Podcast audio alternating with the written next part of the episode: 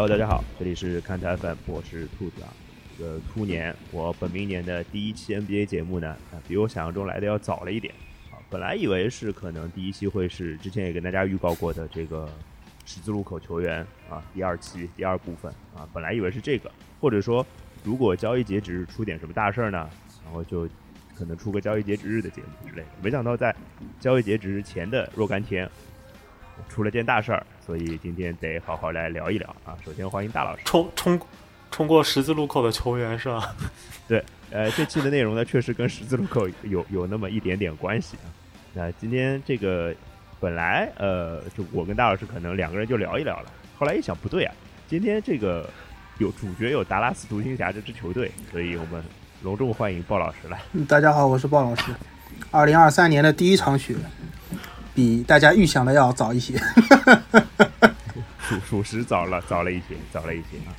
呃，其实今天早上看到这个交易呢，我说实话没有很意外。我大概昨天睡觉之前看到的消息是说，呃，交易很有可能在交易截止日之前就达成，但我们也没有想到那么那么快啊。那因为独行侠其实就是在呃这个交易的名单里面的一支球队嘛，所以还可以吧，我觉得。本身对交易这个突然性来说，你你们俩有什么感受啊？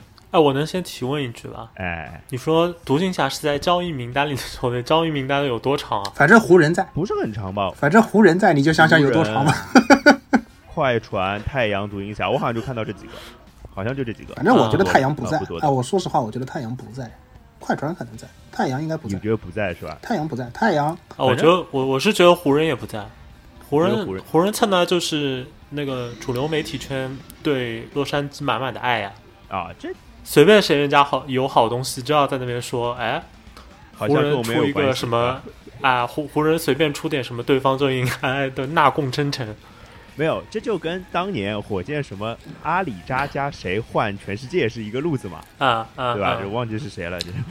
对，所以所以我觉得湖人 湖人也不在啊。OK，哎，根本这样。这么这样说的话，其实独行侠也就是竞价赢了快船了。那可以，可以了，可以了。本期节目是一个正向的节目，独行侠赢了快船。我操，这话听着好舒服。在我们正式聊天内容开始之前，还是允许我先念一段口播啊，告诉大家一些关注我们的方式。大家可以在各大音频平台上搜索“看台 FM” 啊，搜“看台”两个字，找到绿色的图标就可以了。可以在上面跟我们留言互动、转发，让更多的人知道看台 FM。也可以在微博、微信上搜索“看台 FM”，都可以找到我们，跟我们互动。如果大家想要进群跟我们交流的话，也没有问题，加一个微信号“看台 FM 全屏”啊，“看台 FM 全屏”后面二零一七，加到这个号就有人手把手把你拉到群里来跟我们一起聊天。现在群里的位置还有很多，期待大家的加入。好，我们言归正传。呃，来这样这样，这个球队的部分，我我我觉得我们先待会儿再聊。我先想，呃，我我先想聊聊欧文这个人，就是。这个以我这个凯尔特人球迷，而且是最近若干年的凯尔特人球迷的立场上来讲，欧欧文这个这个总总归会让我有一点不舒服的感觉。虽然已经这个不舒服的感觉已经呃，就是怎么讲淡了很多了，随着时间的关系。但是反正我我我今天下午跟兜兜在聊天，说说兜兜兜说你塞尔提克要不要做个什么番外篇？啊，就把什么故人都做一做，因为正好欧文这个事嘛。我说，呃，我是肯定不会把欧文放到这个节目去聊，聊了我难受，就不要恶心我。对我是这样的观点，就是反正对这个人，我我我不会有什么好的感觉的。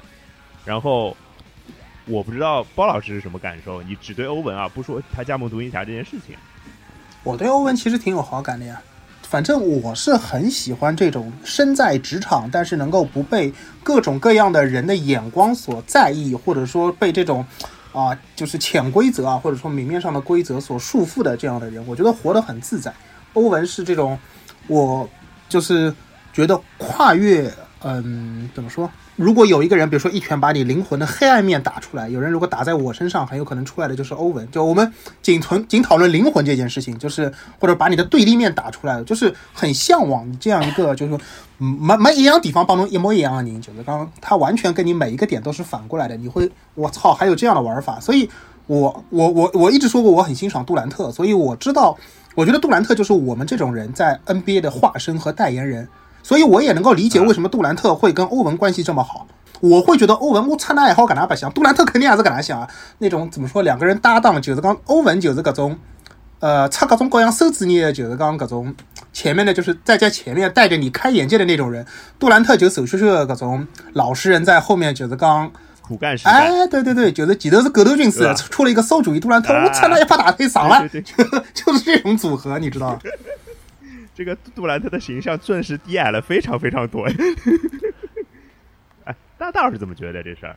啊，人是吧？对，人人人们人们活动家呀。啊，我觉得欧文身上，嗯，我不太喜欢就是欧文的一个地方，是因为我觉得他不负责任。这个也是为什么当时从那个有篮网三巨头这件事情开始，我是铁唱衰派。嗯，是从头唱衰到底。是。就是我一直觉得他们这三个人的组合里面，可能詹姆斯哈登心智比较成熟，嗯，另外两个人都让我有一种感觉，就是不太学得会。虽然就是像凯文杜兰特，包括他的一些就是朋友会在网上去怼，就说呃，你们老是说什么没有 leadership，嗯，没有领袖气质，然后。但你们又说不出什么来。但是实际上，你从团队运动的角度来说，凯文杜兰特和凯尔· v 文身上的有些东西都都有点太不是那种在团队是运动里面最适合，呃，最容易取得成功的。能不能说还是自我有点太多了？自己的想自己超过想呃，我觉得凯尔· v 文身上这一点更明显。呃，凯文杜兰特更多更多的是他他受到外界的影响，他他这个人太，就是让我有种感觉，他没有一个非常坚定的一个就是自己相信的东西啊。就凯文杜兰特太容太容易摇摆不定。欧文是凯文·厄文，呃，凯文·厄文完全是一个就是你反正从外人的角度看的话，我就觉得你根本搞不清楚，就是他在意什么。有的时候这样的性情是会让你觉得呃有可爱的地方。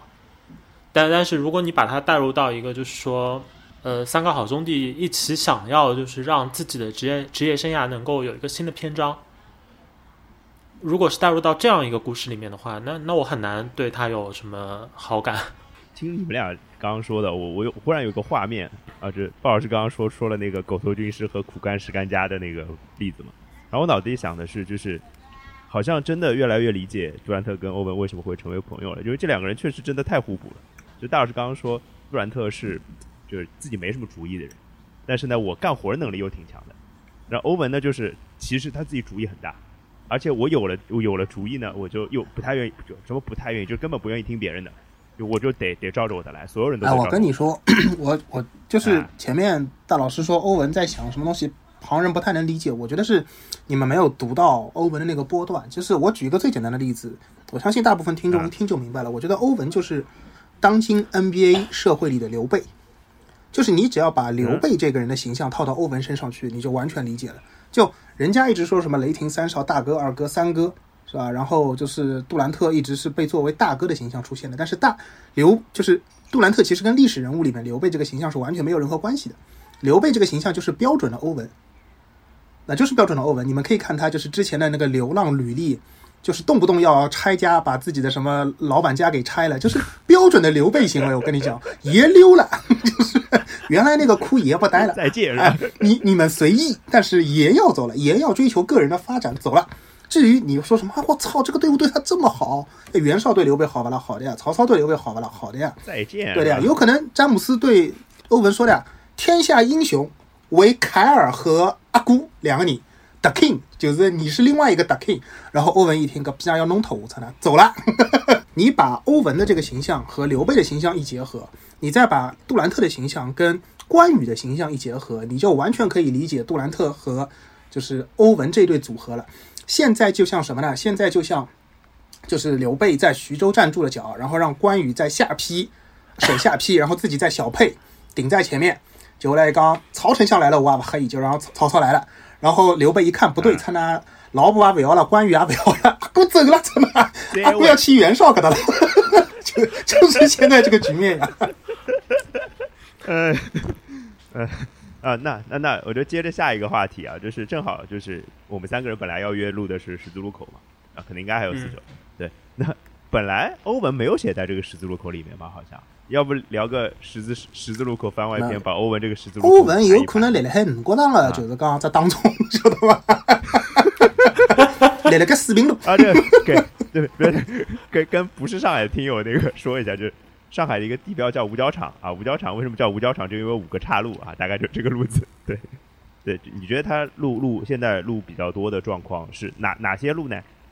啊，不是只要他的球队吧？应该不单单是很多啊，就是就前面大老师说了，他活动家的这个身份，那他当然也是篮球运动员的一个身份，对吧？然后可能还有一些神学的领域的。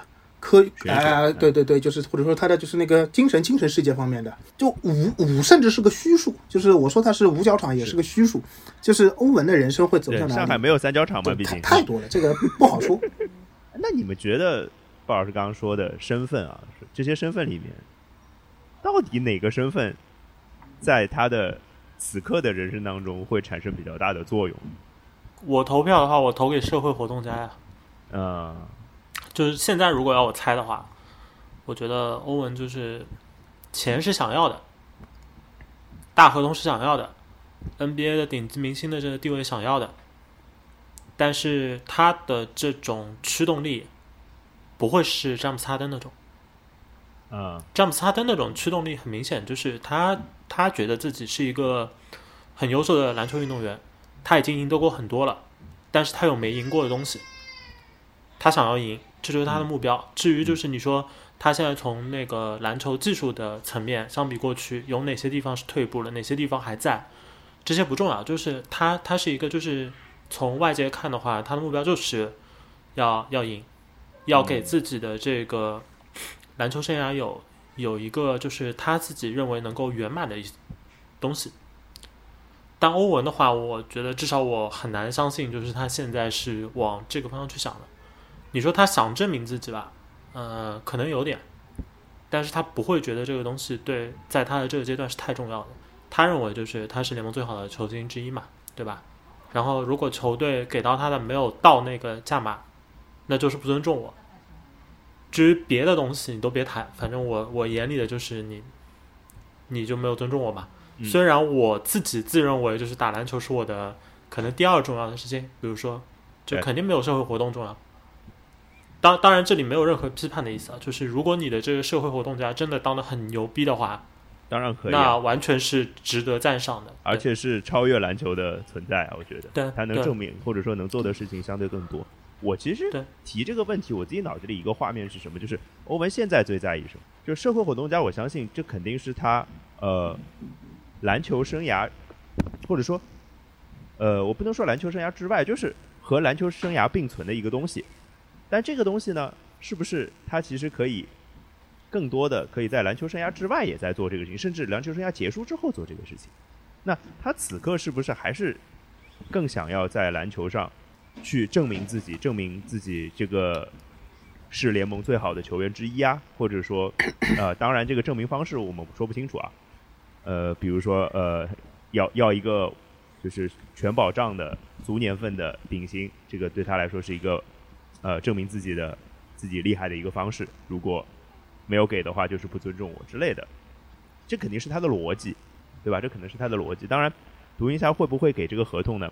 我们待会儿再聊啊。但是此时此刻，我觉得欧文好像在这几个月当中，是不是会抛开自己一些社会活动家这个身份呢？然后好好打球呢？有没有这个可能呢？我们问一问得到 得到欧文的独行侠的。球迷包老师，打球还是会好好打的呀。就我觉得欧文从来没有不好好打球呀。你们为什么会觉得欧文会不好好打球这件事情呢？这个从来不存在。欧文什么时候不好好打球了？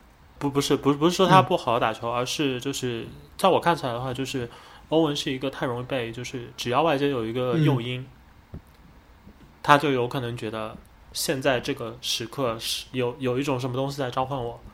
然后我就要往那边走一段，就是海伦上的耗子嘛，就是天生有那种就不行了，我要走了的那种预感呀，就是这个是没错的呀。我觉得，呃，我是这样觉得，就是，呃，我我觉得你说的跟兔子老师说的其实是两个问题，在我的理解里边，就首先就我觉得还是先说打球这件事情，就是纵观欧文的职业生涯，我觉得他没有不好好打球，只存在他想好好打球。那个打球是打引号的，就是我只想安安心心的打这个球，但是你们不让我打。至于什么疫苗的事情呢，跟我不 care。那疫苗跟球是两件事情，对吧？就是只有他想打球，你不让他打，从来没有说欧文能打球他不好好打这件事情，我觉得是不存在的。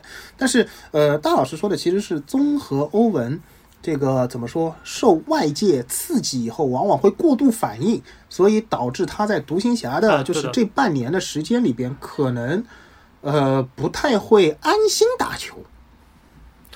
呃，应应该这么说，就是他身上的不确定因素在 NBA 的球星里面是最大的之一。其他很多人会，呃，就是受干扰。你你说其他人是就是更专注于篮球也好，或者说是他们对其他问题的这个思考没有欧文多也好，但不管怎么样，就呈现出来的一个结果就是，大部分的球星就是如果你在这样一个状态下得到他，你基本上不用考虑，就是就没有那种就是。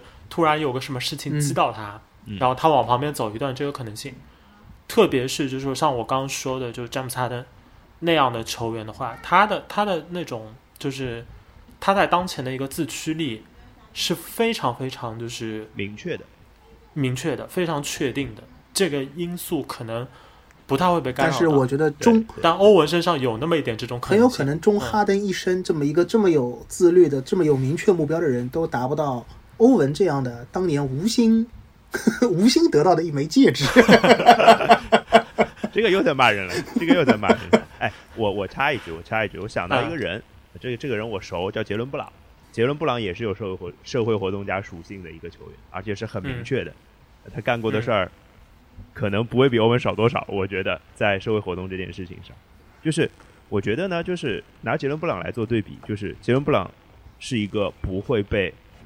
就是社会活动这件事情干扰到的人，他他有这两个属性，但是他这两个属性切的非常非常明确。我在是我篮球员身份的时候，篮球球篮球运动员身份的时候，我是不会做别的事情，我好好打球。那我要去做社会活动的时候，我就好好做社会活动，这个事情跟我打球也没有关系。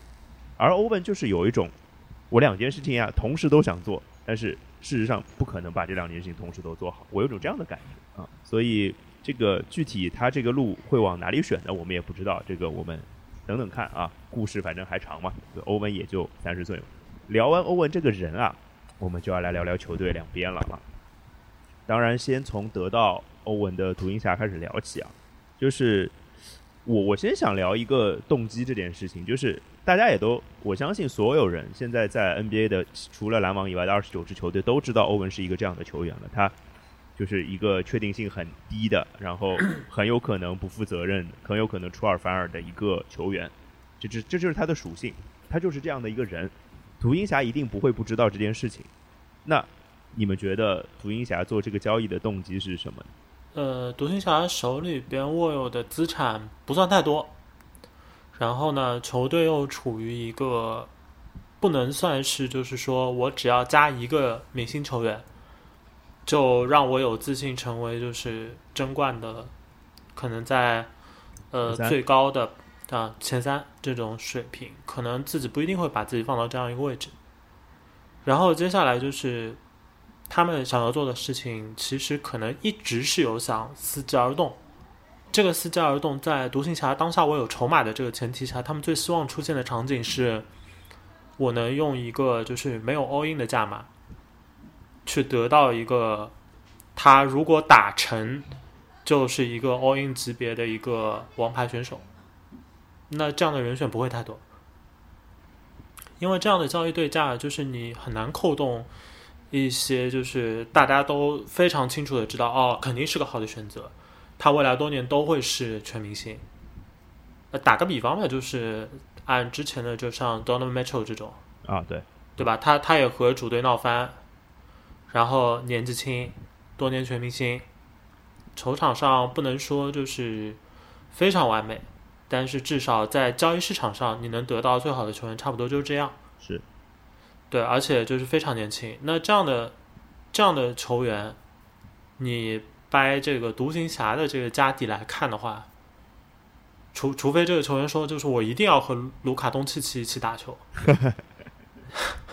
对，就除了这这个以外，而且即使这个，就从过去的几年的这个交易来看，你如果是一个就是呃相对比较年轻、比较健康、有多年的这个全明星前景，又不是一个中锋的话，那你的这个交易，就算你放话说我就是要去找东契奇的，那其他球队照样结啊。截截截胡的故事可太多了呀。对，这个这个就是什么四三个三个首轮签，然后加一个那个首轮互换，然后再加一到两个年轻球员这样的价码，对这样的球员来说随随便便就能拍出来。你说的还是保罗乔治的事儿嘛，完完美符合，对对吧？啊，对对。那对独行侠来说的话，他当下面对的这个机会，就现实的这个交易价，你能看到啊，就是一把拍下去，手里还有牌啊，甚至没有拍出手上牌的一半，我甚至这样觉得啊。一半差不多可能接近吧，因为那个对对对对对，因为那个芬尼史密斯的表现和他之前续约的那个合同，和他的这个攻防两端的就在场影响都都蛮好看的嘛，确实确实确实，对吧？但但不管怎么样，就是独行侠这支球队手里面握的筹码就是我要拍出去之后还留有一把在手里，要能有这个效果，你的选择没有那么多的呀。就是从做这个交易的角度上来讲，我的感受就是，反正欧文已经是一个价值非常低的点了，而且独行侠用这样一个代价搞定欧文呢，我觉得从从数学上，我觉得是不亏的啊。即使算上欧文这个不确定的属性，我觉得数学上也不会太亏，因为说白了，你用这样的筹码还能换到谁呢？就像大老师说的，我觉得这个这个肯定不会是一个。呃，健全的是健全的，好像有点难听了。那我就就是百分之一百的一个明星球员，然后可以做到怎么怎么样的？我觉得做做做做不到这样的，做不到这样的交易。包老师怎么觉得这事儿？这个事情，我觉得，嗯，两方面吧。第一方面是独行侠现在所处的环境其实是很严峻的，他们。自己给自己逼到了一个很难受的境地。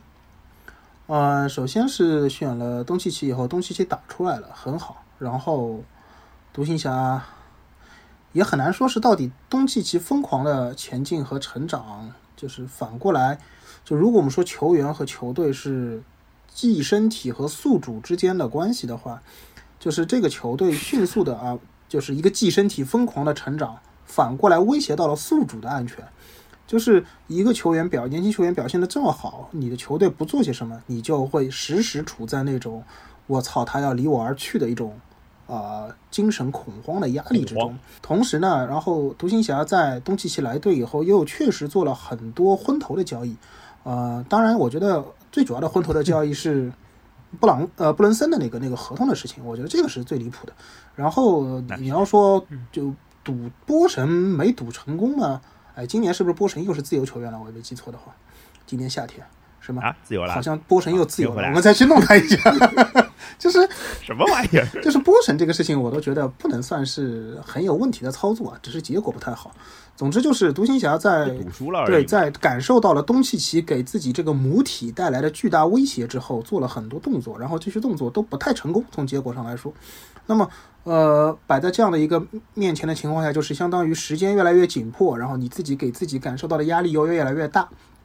那么在这种情况下，他就必须要做一些什么东西。也就是说，在这个场景下，独行侠无法接受那种不做任何事情那种感觉。就是我不知道大家有没有过那种非常紧张，比如说有一些很重要的事情快到 deadline 了，然后你什么都做不了，但是你又不能接受自己什么都不做。然后很有可能就做出很多错误的决定或者说动作，啊，有的比如说，比如说就是你跟女朋友谈恋爱，就是感情快分了，对吧？或者说你觉得不对，还没分，你觉得不对，然后在这种情况下呢，你比如说一天跟他发消息，然后他又不回你，对吧？你跟他约他吃饭，他说晚上有工作，其实可能都是很正常的一些交流，但是你就真的是有工作，对你作为一个舔狗，你可能就已经感受到了，我操，不对，他外面有人了。我操啊！我什么？我以前对你这么好啊？什么这这种东西都出来了？然后人家就是在正正常的加班而已，就是会处于一种你是资源完全的劣势方，你就是关系中完全的劣势方。以后你在那种危机感下，你会做出很多变形的技战术动作，然后这些动作很有可能做了不如不做。那我觉得独行侠现在的问题就是他越来越美，就不断的做那些错误的动作以后呢，导致自己的位置越来越低，越来越低，越来越低。然后现在导致的情况就是不断的要把自己就不断的要来一把大的，独行侠必须在操作里面赢一把大的，才能够重新回到，就是才能够重新平视东契奇。之前可能是大概在东契奇的脖子这个位置，后来可能到胸到肚脐，对吧？现在我觉得可能膝盖都不到了，就是他必须我突然搏搏完了一把大的，然后嗯，突然又又敢跟你。平起平坐的对话了，他觉得这段关系才能维系下去，所以我认为这个交易无论如何，独独行侠的制服组抓住了这个机会。欧文这样的这样水平的球员流到自由市场上的，呃，流到交易市场上的机会几乎是没有的。独行侠的手上的资本能够去搏这么一下的机会也是几乎没有的。那么在这种情况下，就你不考虑前面他所处的背景，你会觉得独行侠制服组脑子瓦特了。但是如果你考虑到这种情况下的话，你完全不会觉得他做的问题有什么不能理解的，就可能你不会去做，但是你可以理解他为什么要做，啊，这是我觉得最明显的一点。你你不是两点吗？嗯，啊，前面说的第一点就是背景是吧？啊，有有有第有第二点，有第二点，第二点其实就是做这个交易，他所付出的筹码，我甚至。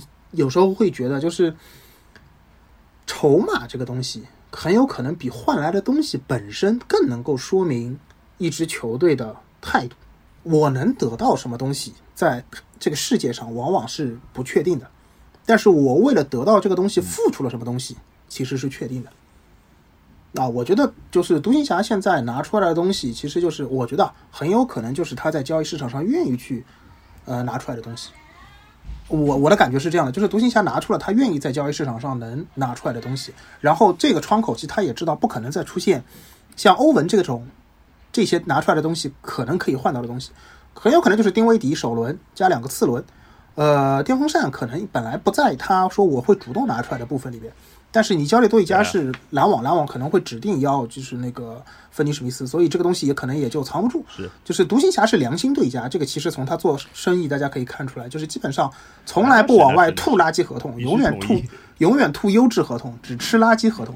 但是他付出的代价说明了，就是他至少啊，他在跟东契奇解释的时候是可以说我们已经拿出了我们现在能拿的东西，而且第一时间做交易，对吧？我觉得就是态度已经可以。可以摆在那边了。至于这个交易的结果，独行侠能得到什么东西，我觉得其实不在于这笔交易，甚至也不在于欧文能打的什么样子。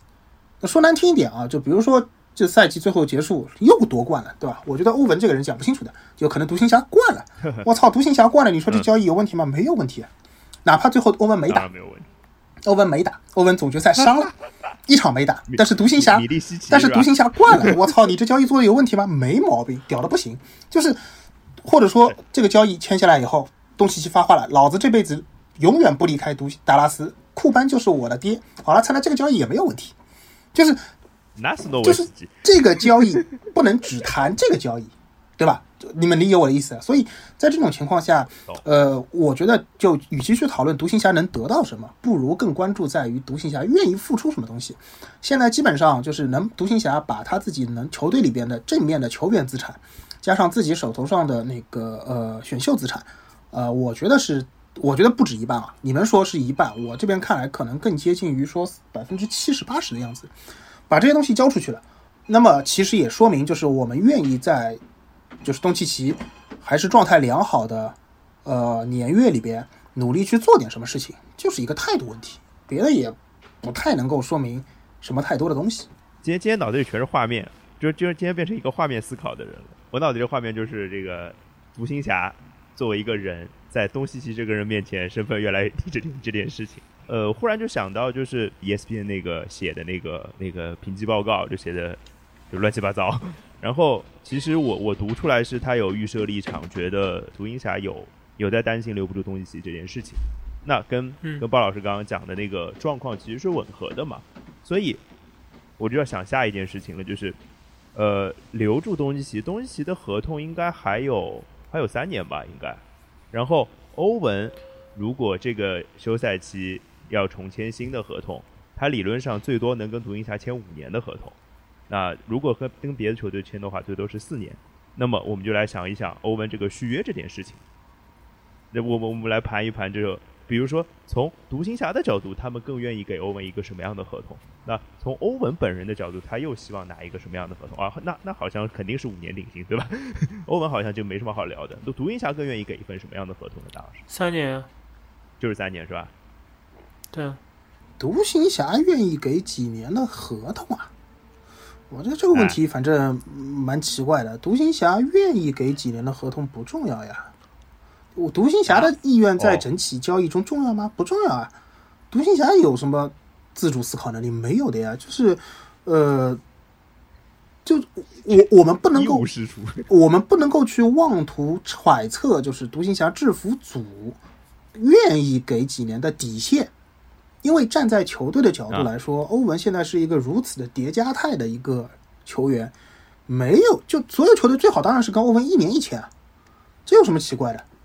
那是呀，对啊，就是所以现在的问题就是，呃，你说给他一份就是稍稍微还是要加一点前提，就是也呃正常打完的话，就是如果相对就是说没有太离谱的状况出现的话，那你不可能去奢望就是说我球队想怎么签就怎么签，就是双方需要去讨价还价的这个过程中，我刚说三年，就是我感觉啊，这是不太容易出现，但是还多多少少有那么一点机会的。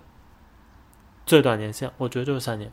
因为三年的年限就是和东契奇的合同同时到期嘛，或者独行侠可以在这个时候选择选择重来。呃，然后最长的合同的话，那只有就这个赛季最后的就后半个赛季的进展，对独行侠来说非常非常顺利。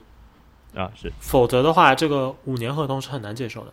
而且这个五年合同，我很难想象，就是呃，欧文的阵营能够能够谈得出来，因为我我觉得他现在没有那么大的叫价的资本。呃，你要去拼上限的话呢，那我的能力比这些就是全明星边缘的，然后当打之年的球星呢，可能我的上限要更强。对，我接管比赛能力要更强，然后在进攻端可能我受限制的可能性是更低的，或者说对方更难做到这一点。对，这是欧文的优势，但是其他人更可控。就欧文更不可控，就这一点，在你谈合同的时候，肯定是你的一个制约制约因素。而且所有人所以我都知道这件事儿了。对，所以我我其实倒是觉得，嗯，这个合同方面的这个状况对独行侠来说可能没有太大的必要担心，因为毕竟这个交易的筹码真的还好。啊啊！而且就是？对，而且就是呃，看衰独行侠的这个方方面的一些看法，它还有一个基于的前提就是你哄不住东契奇的话，东契奇后面会走。呃，但是但是假如他没走的话，那这个无保护首轮无非也就是差不多卢卡三三十来岁，对呀、差不多三十岁对吧出头一点。就就三三十来岁的卢卡，就你看他现在打球这副样子，你觉得就是三十多岁、三十来岁的卢卡在你自己队里的时候，你需要很担心一个无保护首轮吗？是的，是的，确实是。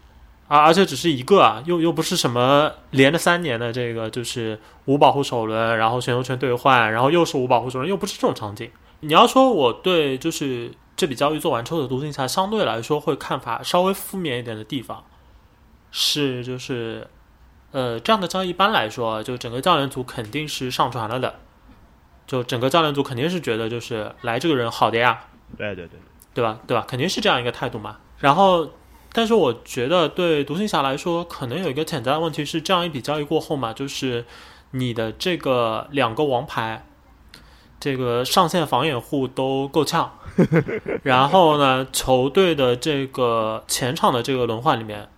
其实，呃，芬尼史密斯是一个相对来说比较有弹性的一个防守的一个球员，最最能做做覆盖的，最能做覆盖的。然后，然后他出去之后呢，你剩下的球员里面呢，鲍威尔的整个静态条件相对比较一般，而且他的意识不算很好。膝盖坏了，膝盖好的时候身体还是好的。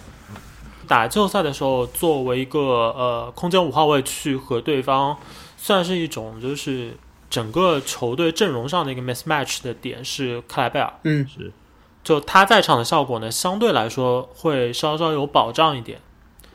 呃，伍德也是一个明显更偏向进攻端的一个球员，就就这样的话会，当下的这组阵容的话会比较让人担心，就是防守端，对手不断对对手不断造掩护，然后你的这个两个王牌就是一个是比较身材比较小，然后防守意识一般。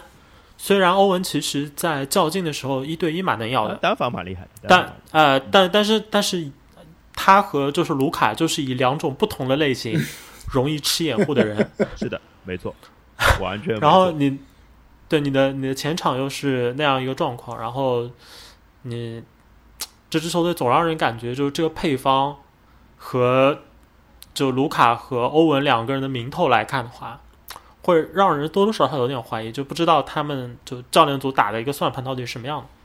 我脑子里想的，现在独行侠可能他会把防守的重心呃或者重重点压在哪一个人身上，可能是约什格林。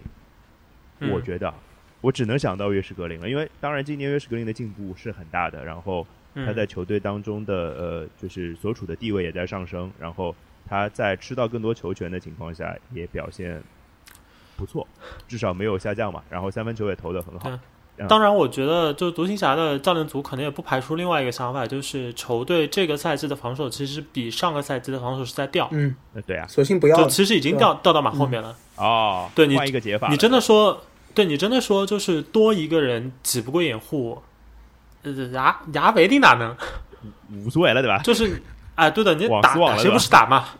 你打谁不是打嘛？就是我把那个进攻端，因为事实上，呃，卢卡在场的情况下，那个独行侠的这个净胜分还是不成问题的。嗯，是，特别是进攻端完全不成问题。啊，对，所以就是你说这样比交易之后，那教练组可能打的算盘是就是进攻更上一层楼，是防守嘛，反正已经在一个就是比较低的一个位置了。这么低的位置讲难听点，你的防守就是大家稍微卖卖力气，然后沟通出错不要太多。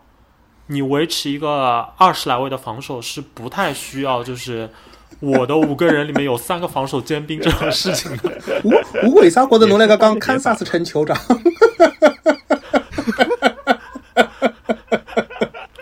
嗯，不要不要串不要串台不要串台啊！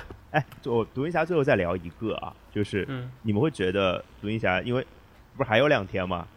就交易截止还有两天，嗯，他还会再做什么别的动作吗？我我先说吧，我觉得独行侠有机会，可能还是会往上再做一做，可能会往上再做点动作的，嗯就是不是说嗯完全的就就是结束了，但是做动作必然是得抓到合适的机会。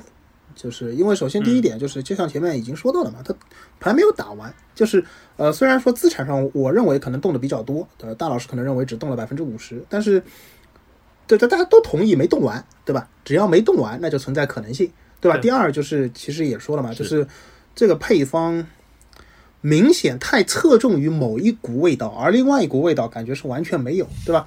所以在这种情况下，无论是就怎么说，就是从一个比如说五五五五开、六四开的一个球队配方，可能变成了一个七三开，然后变成七三开以后呢，无论是回到六四开，还是说索性就九零九一开，这种都 都有可能性，对吧？就是不会卡在一个不上不下的状态下，但是一定不是盲目的乱动，对吧？如果盲目乱动的话，就独行侠可能一开始就觉得所有的资产都是可以拿出来的，所以我认为他会有。对，就不再是为了动而动了，对，就有一种真的有目标的去动。对，就是而且就是跟篮网为什么一传出消息这么快就锁定？一方面篮网肯定是希望尽快把欧文事情搞定，就我还要干后面的事情，对吧？这篮网的考量上肯定是这样子的。同样对于独行侠而言，就是他们一开始就呃想清楚了，就是我拿出多少的筹码来，能谈就谈，不能谈就拉倒。然后很有可能谈出来以后，两边都觉得可以接受了，就直接定了，就不再去扯那些细致的皮了，就把时间再留给自己。对吧？做了这么大一笔交易以后，再留点时间给自己。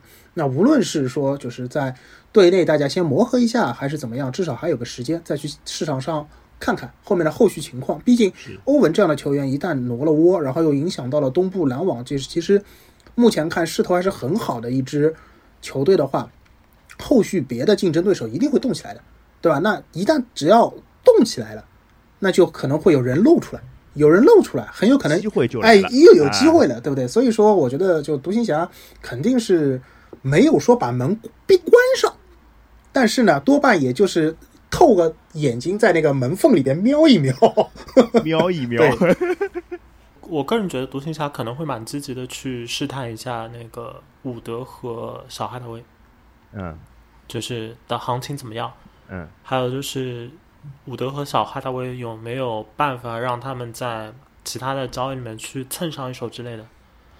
因为因为否则现在这手牌留着呢，除了就是呃攻防两端的这个不平衡的这个问题以外，还有一个比较麻烦的就是伍德一门心思是要赚大钱的人。啊，是的，对的，对的，对的，就是你真的逼到休赛期的话，就是如果球队的整个就后半赛季一直到季后赛打出一个就是还可以的水平哎，对吧？最后赛我们也进了，然后嘛就是第一轮站着死，或者是第一轮趟过去，第二轮脆败，嗯我操，这不是达拉斯牛仔吗？局面的话，但如果。如果对如果这样的局面的话，就是球队的这个决定做起来有点有点难看。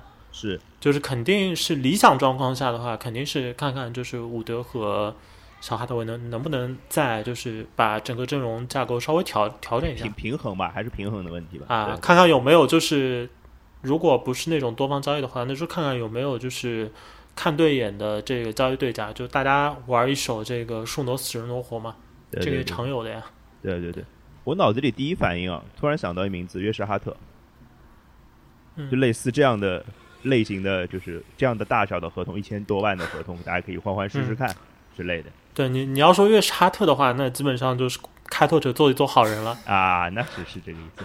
聊完独行侠，那肯定聊聊篮网啊，就是篮网，其实我一直觉得小马克思的总经理或者说这个操作是我一直非常赞赏的。这次他果然还是干得非常不错，我觉得就是至少就像鲍老师刚刚说的，就是非常果断，又给自己留出了一点点时间，还可以做别的事情。当然怎么做，我们待会儿再说。我还是先回到这个原点，就是其实我们节目开头就在说，到底有哪些球队报价？我看到的消息啊，不管是真是假，不管是刚刚被批驳过的还是怎么样，我先大概给大家捋一捋。湖人的报价啊，反正就是二七二九首轮换全世界，大概是这个路子。没有二七二九首轮加威少，啊啊，那对威少嘛，那威少也是就就是个合也威少也是很有味道的 一笔资产。是折折耳根还是臭豆腐？哎，是这样啊，就是快船好像是一个以特伦斯曼还有卢克肯纳德为一个大概一个打包价的一个，好像是不是快？因为快船也没什么首轮，说实话，嗯大概大概是这样的一个报价。然后我看到的太阳好像是愿意出保罗，我也不知道真的假的。啊、愿意出保罗，然后加上克劳德，然后加操，那愿愿意出保罗有什么了不起啊？哎，不是啊，克里斯保罗的合同还是可以的、哦，明年一千五百万保障的。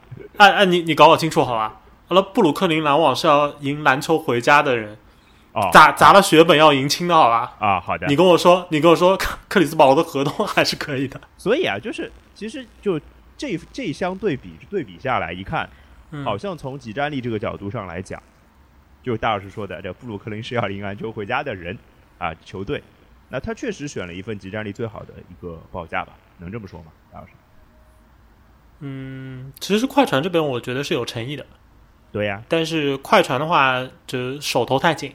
嗯，真的没东西啊。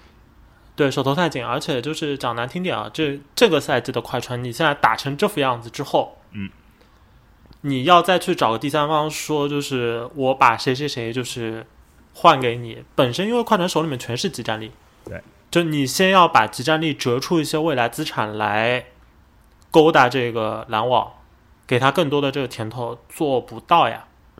确实做不到呀，就是你说来说去，就是无非是那个曼恩，对，就是曼曼恩是一个在当下的联盟是一个很好用的交易拼图，因为他的合同还可以，对。肯防守、肯拼，身体素质不可还可以，然后他的那个季后赛又有成名作，甚至还有一些可能性啊。对对，然后感谢戈贝尔，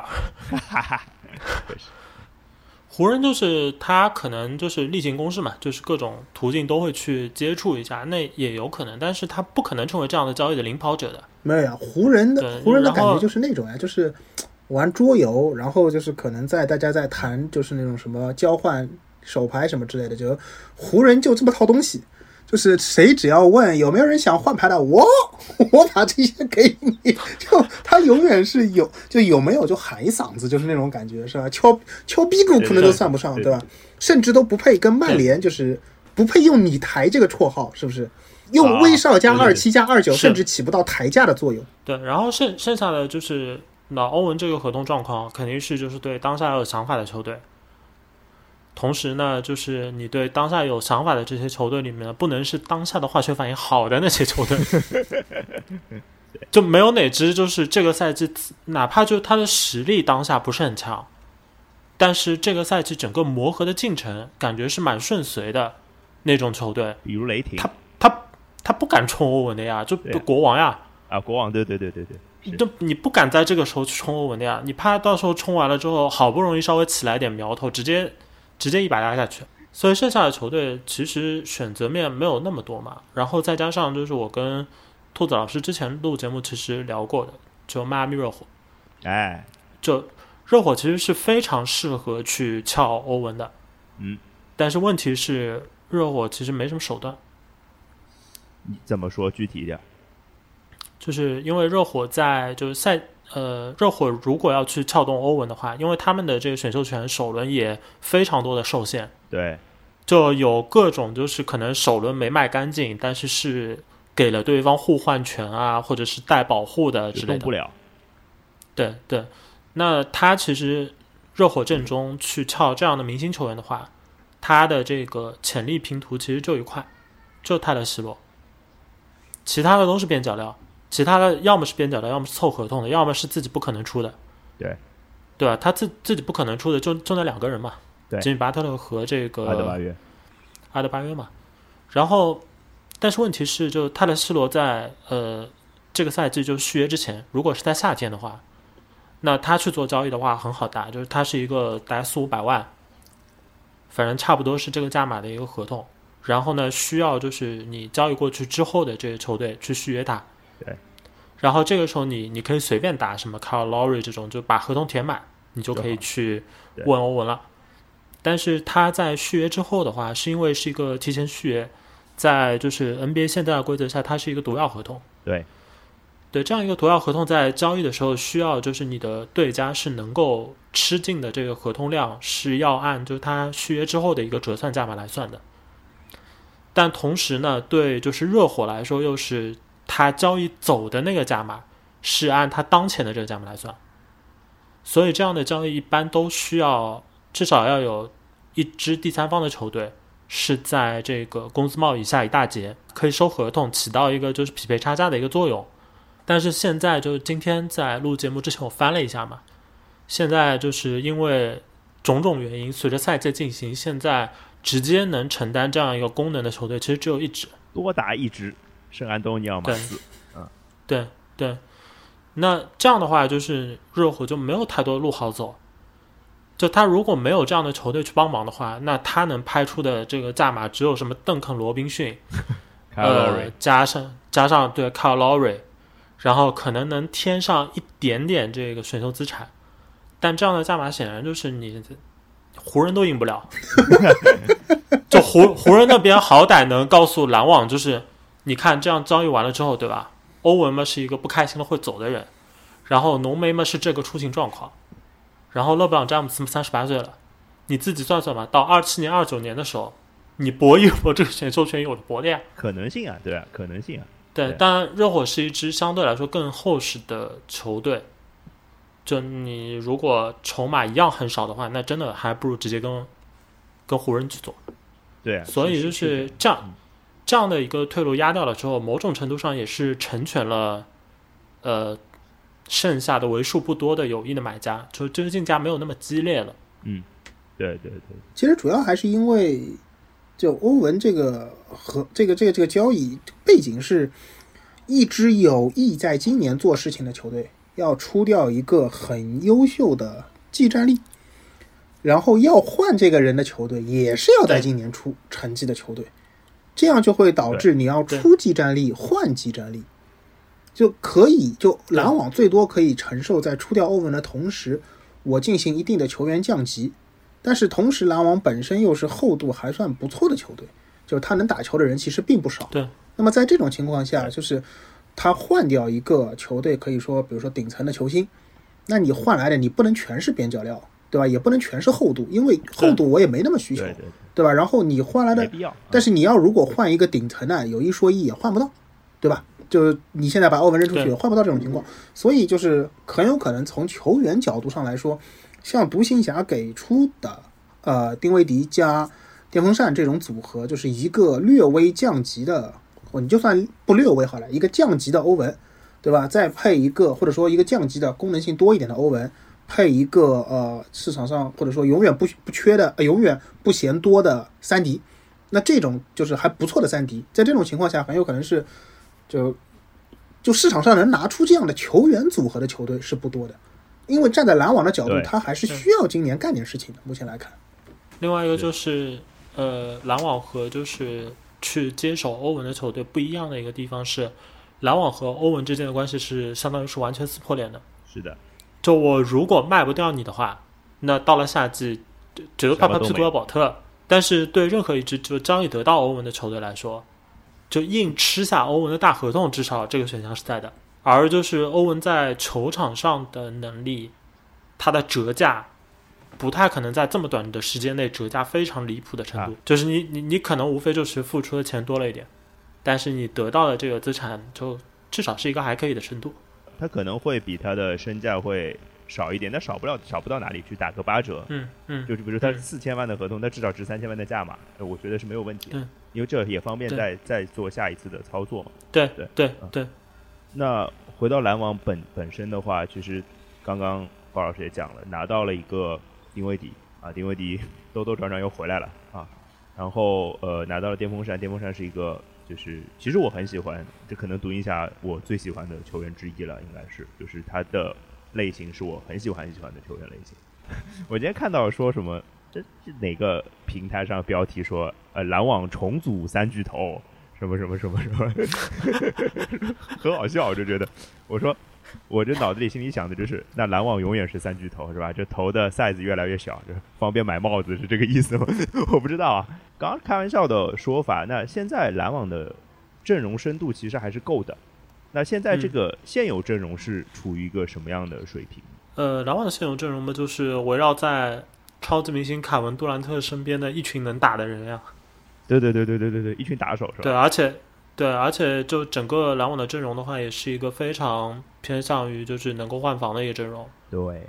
弹弹性非常好，然后就是能攻能拼，也非常愿意防守的锋线球员非常多。对。对，唯一你要说阵容上的问题的话是，其实反而是，呃，我倒是觉得就没有非常纯的足够尺寸的五号位，其实对篮网目前这套打法来说问题不大，因为锋线确实人多，而且他们的很多锋线其实 size 是大的，啊，是是，相对来说可能会稍稍有点问题的是，球队的几个后场啊都不是就掌控比赛节奏 playmaker 的类型。对是的，是的，嗯，对，都是偏向于就是自走炮的，就是要攻击的这个类型。所以就是篮网现在这手牌的话，有那么点可能还是在截止日之前，他们也也想要再动的。嗯嗯嗯嗯，对，因为现在他们的整个轮换的话，稍微有点就是富裕的没有必要。哎，怎么说？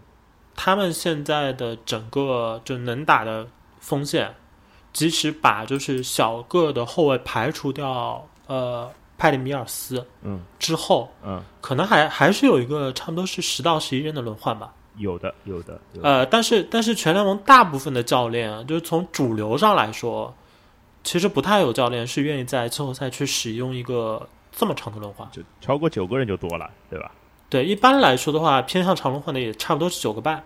嗯，对，已经够长了。所以就从这个角度来说的话，呃，篮网现在就手里面能动的选秀权有好几个。有的有的有的，对，对，然后他们其实是有可能还会想让自己变成买家球队，再再补强一下之类的，我觉得是有这个可能性的。那你觉得有什么具体的目标啊？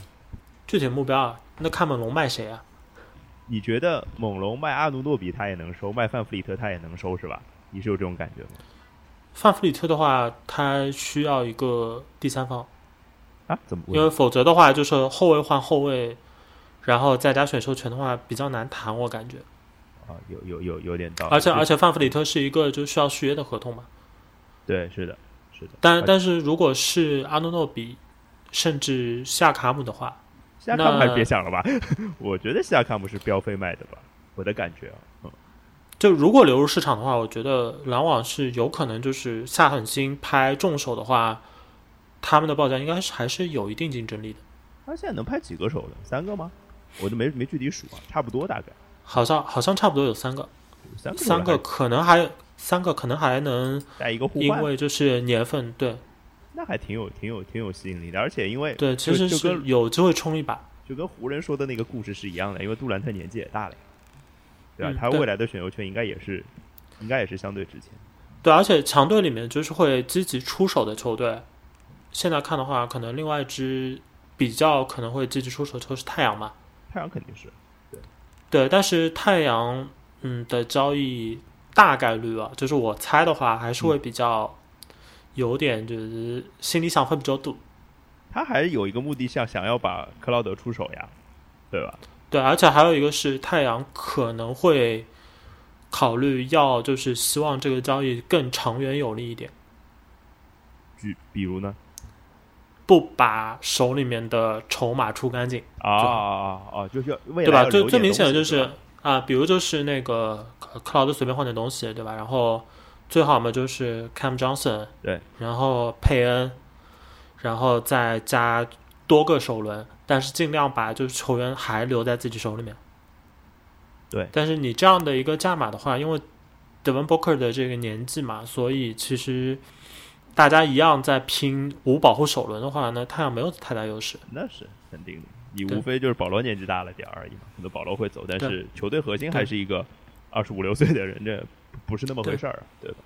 我还是蛮期待篮网之后会就是在这几天会发生什么，就是因为大概率我们应该不会在交易截止日做节目了，就接着交易截止之后做节目了，除非真的出大事儿啊，出大事儿再说吧。嗯。我们要加更现在也方便，连个线就能录，对吧？嗯交易截止日会发生什么？我们瞎瞎聊两句啊，就这正好扯到嗯这儿了。我就觉得，其实今年是一个蛮奇怪的一个状况，就是其实今年在交易截止之前几乎没有交易，嗯唯一的交易是那个湖人换八村垒，就嗯没了，就没有别的交易。这是一个，就是有一种，有一种那个怎么讲，就是有一种山雨欲来风满楼的感觉，黎明前的黑暗的感觉。就我我觉得得是是是有一种就是打完五十多场了，全联盟的大概二十三支球队左右，觉得自己可能还有救。对啊，二二十二三支啊，真的是二十二三支啊对，就是现在在就是瞎跑的球，就是或者在坦克的球队没几个呀，真的没几个。对而且坦克的球队里面还要能卖人的其实不多哎，真的不嗯多，所以就很奇怪。但是大家又试图想着要补强自己，要做买家，嗯，就就很奇怪这个事儿，我就不不知道会发生什么。对，大老师有有对这个这个感感受有什么预感吗？比如什么你你家勇士啊之类的。我觉得勇士够呛吧。嗯勇士因为当下呃库里受伤，是是是，呃大概率会出现的情况是，之前在谈的交易可能要撤回来，啊，就想法可能会不一样。就保守一些是吧？对，然后另外一个就是勇士想要的人，其实和很多球队想要的人会有点撞型。就现在有，就是西部可能有好几支球队吧，都是想要那些就是起码能打到四号位，然后身体素质劲爆一点，然后肯防守能抢篮板，有一定的这个协防封盖的能力的球员，最好还年轻一点。对，对吧？至少像那个什么国王啊，然后丹佛掘金，然后金州勇士，反正大家都想都想往这个方向走一走，独行侠考虑一，下啊。对，还有独行侠，就很难成。然后呢，五号位的就是想要替补五号位的球队好像挺多的，啊，但是因为但是因为现在联盟的这个潮流的这个关系，就即使你的五号位打得好，这些潜在的买家都不想出高价。就就看起来是这样的，就是你真的说五号位在市场上的人，因为有一些就是这个赛季已经要摆掉的球队，特别像黄蜂啊，那他有一个就是正牌的有经验的五号位普拉姆利，还有一点策应能力，也有一定的这个护框能力。然后有一个今年打，还有今年就是打出来的算是一个蓝领那个理查兹。嗯，对，然后还有就是一个非常非常迷你的，但是你要说的话，四五号位也算是能串一串的。PJ Washington P.J. Washington 是对对，但但这些球员，就你说别的球队真的愿意就是花代价来买吗？我觉得很够呛。因为那个对我我我我举我凯的例子，就是我我我一直嗯觉得凯尔特人就是、虽然虽然其实凯尔特人的八人阵容已经很完整了，嗯但是因为嗯霍福德的年纪和罗威的伤病史嘛，就其实做一些保险的措施其实是有必要的嘛。做保啊，险措施，其实其实讲穿了就是对凯尔特人来说，就类似于是把科内特嗯换成科内特升级，对啊连一个就是五十顺位的签都要掂量掂量，就是不值得出。差差差差不太多，呃，差不太多，就是这个意思。然后可能给一个还不错，那给两个我就不太愿意了，可能就是这样。因为凯尔特人明年是有两个二轮的嘛，然后对我我会我会琢磨的就是，其实 P.J. Washington 我我还觉得挺好。然后我另外还想过一解法，就是找风险。这个我记得在之前在那个塞尔提克的节目里也说过了，就不多说，反正这事儿就等等啊，就等等，反正过两天如果有大事儿，我们再更节目。然后今天这期节目呢，还有最后一个问题，就是我们我跟我就还依稀记得我跟大老师在录杜兰特去哪儿那个节目的时候的那个场景，我脑子里还有那个啊场景。我们俩那天吃的啥的，我都还记得呢，不是很久以前的事情嘛，对啊，是半嗯年之前的事情。杜兰特去哪儿第二季现在还没有开幕，然后欧文先走了，嗯，那杜兰特去哪儿第二季会在什么时候上演呢？看今年谁把篮网打败，杜兰特就去哪里。素素质非常差。刘备、欧文已经把就是关羽给甩了，然后一个人跑掉了。那根据历史上的进程，就是谁跑过来把徐州接收了，就把关二爷一起纳入帐下了呀。然后下次再碰到再碰到欧文所效力的球队，斩颜良、诛文丑，这个都是历史上写着的东西，你们怎么都不读历史书呢？经安排好了是吧？对，剧情已经写好了，而且杜兰特本来就有打不过谁加入谁的这个传统啊，这我没有说过，这我没有说过，这我只是进行一个历史的推演，这种联想都是你们自己加上去的。啊，好的大耳说点正经的，挺难的，嗯因为就是，嗯，卡文杜兰特就是过去效力的这两支球队，我个人很怀疑他会为了篮球原因重新加盟一支小市场球队。他离开雷霆嘛，雷霆是一支典型的小市场球队嘛，对吧？然后他到了金州勇士，然后又去了这个布鲁克林篮网，都是典型的就是比较热门的大城市的球队，对。那所以我，我个人非常怀疑，就是我不觉得他会因为这个篮球原因去加盟一支小市场球队。嗯，但但是呢，就是你如果从篮球的角度去看的话，卡文杜兰特最适合的球队，其实大部分都是小市场球队，哎，举举例子呢？丹佛掘金啊，啊，那太合适了，对吧然后那个孟菲斯灰熊啊，这样的球队对卡文杜兰特来说，你去了之后，起码来说就是球队的小老弟，除非太不会做人，否则就是对外的姿态上一定是就是凯文杜兰特是至少是就是两个领袖之一，而且是我的老大哥，大大哥呀，对吧？对啊对，这这肯定肯定没问题。但是你反过头来说，如果把小市场球队排除掉之后，那他要就是选一支新东家，其实没有那么容易。是，对，因为你像这个纽约尼克斯，对吧？嗯，就是球球队们也就现在这副样子。嗯，就他还处于一个需要积攒实力才够有资格，就是对，才才有资格，就是说我既能送出筹码，让篮网把杜兰特给送出来，就既能说服篮网，也能说服杜兰特。嗯，是的，就这样的球队其实不多呀。没聊波士顿就行，很好不。对，我突然又想到了，我要更新一下我的故事线，我要我要我要补充一下，哎我觉得嗯杜兰特应该来独行侠，好吧？就是颜良文丑，不就是丁威迪和那个什么电风扇吗？他那这两个逼样已经被换掉了呀，对吧啦？跟着大哥呀，千里走单骑，好吧？忠义无双杜兰特，明年就来独行侠，好，这个故事就这样定了。可以，可以，可以，可以，可以，可以。这节目最后聊到这样，我也没有想到一期三国节目是吧？但我我我心里是这么觉得的，就是呃，其实交易截止日这个这条故事线会发生什么，其实啊，就虽然就这短短几天了，但是我觉得是会有一些暗流涌动的，这是一一回事儿，事情会发生。然后对于欧文和独行侠他们的故事，其实也会不停的发生。然后呃，我我觉得这个大概率事情故事肯定会走到季后赛，那在季后赛会发生什么，就真的就说不好了。所以大家不妨去在脑子里想象这样一个画面啊，东契奇和欧文踏上了穿身披达拉斯独行侠的球衣，站上了季后赛的舞台，然后站上了西决的舞台。啊，你说的我没说啊，对，站上西决的舞台，这就是官渡之战。我跟你讲，西决的舞台对面站的是谁呢？曹丞相詹姆斯，话就给你摆在这边了，好吧？今年西部决赛，湖人打独行侠，可以。好，大家就想一想这样一个画面啊，然后，然后大家思考一下，鲍尔今天喝了多少？好吧。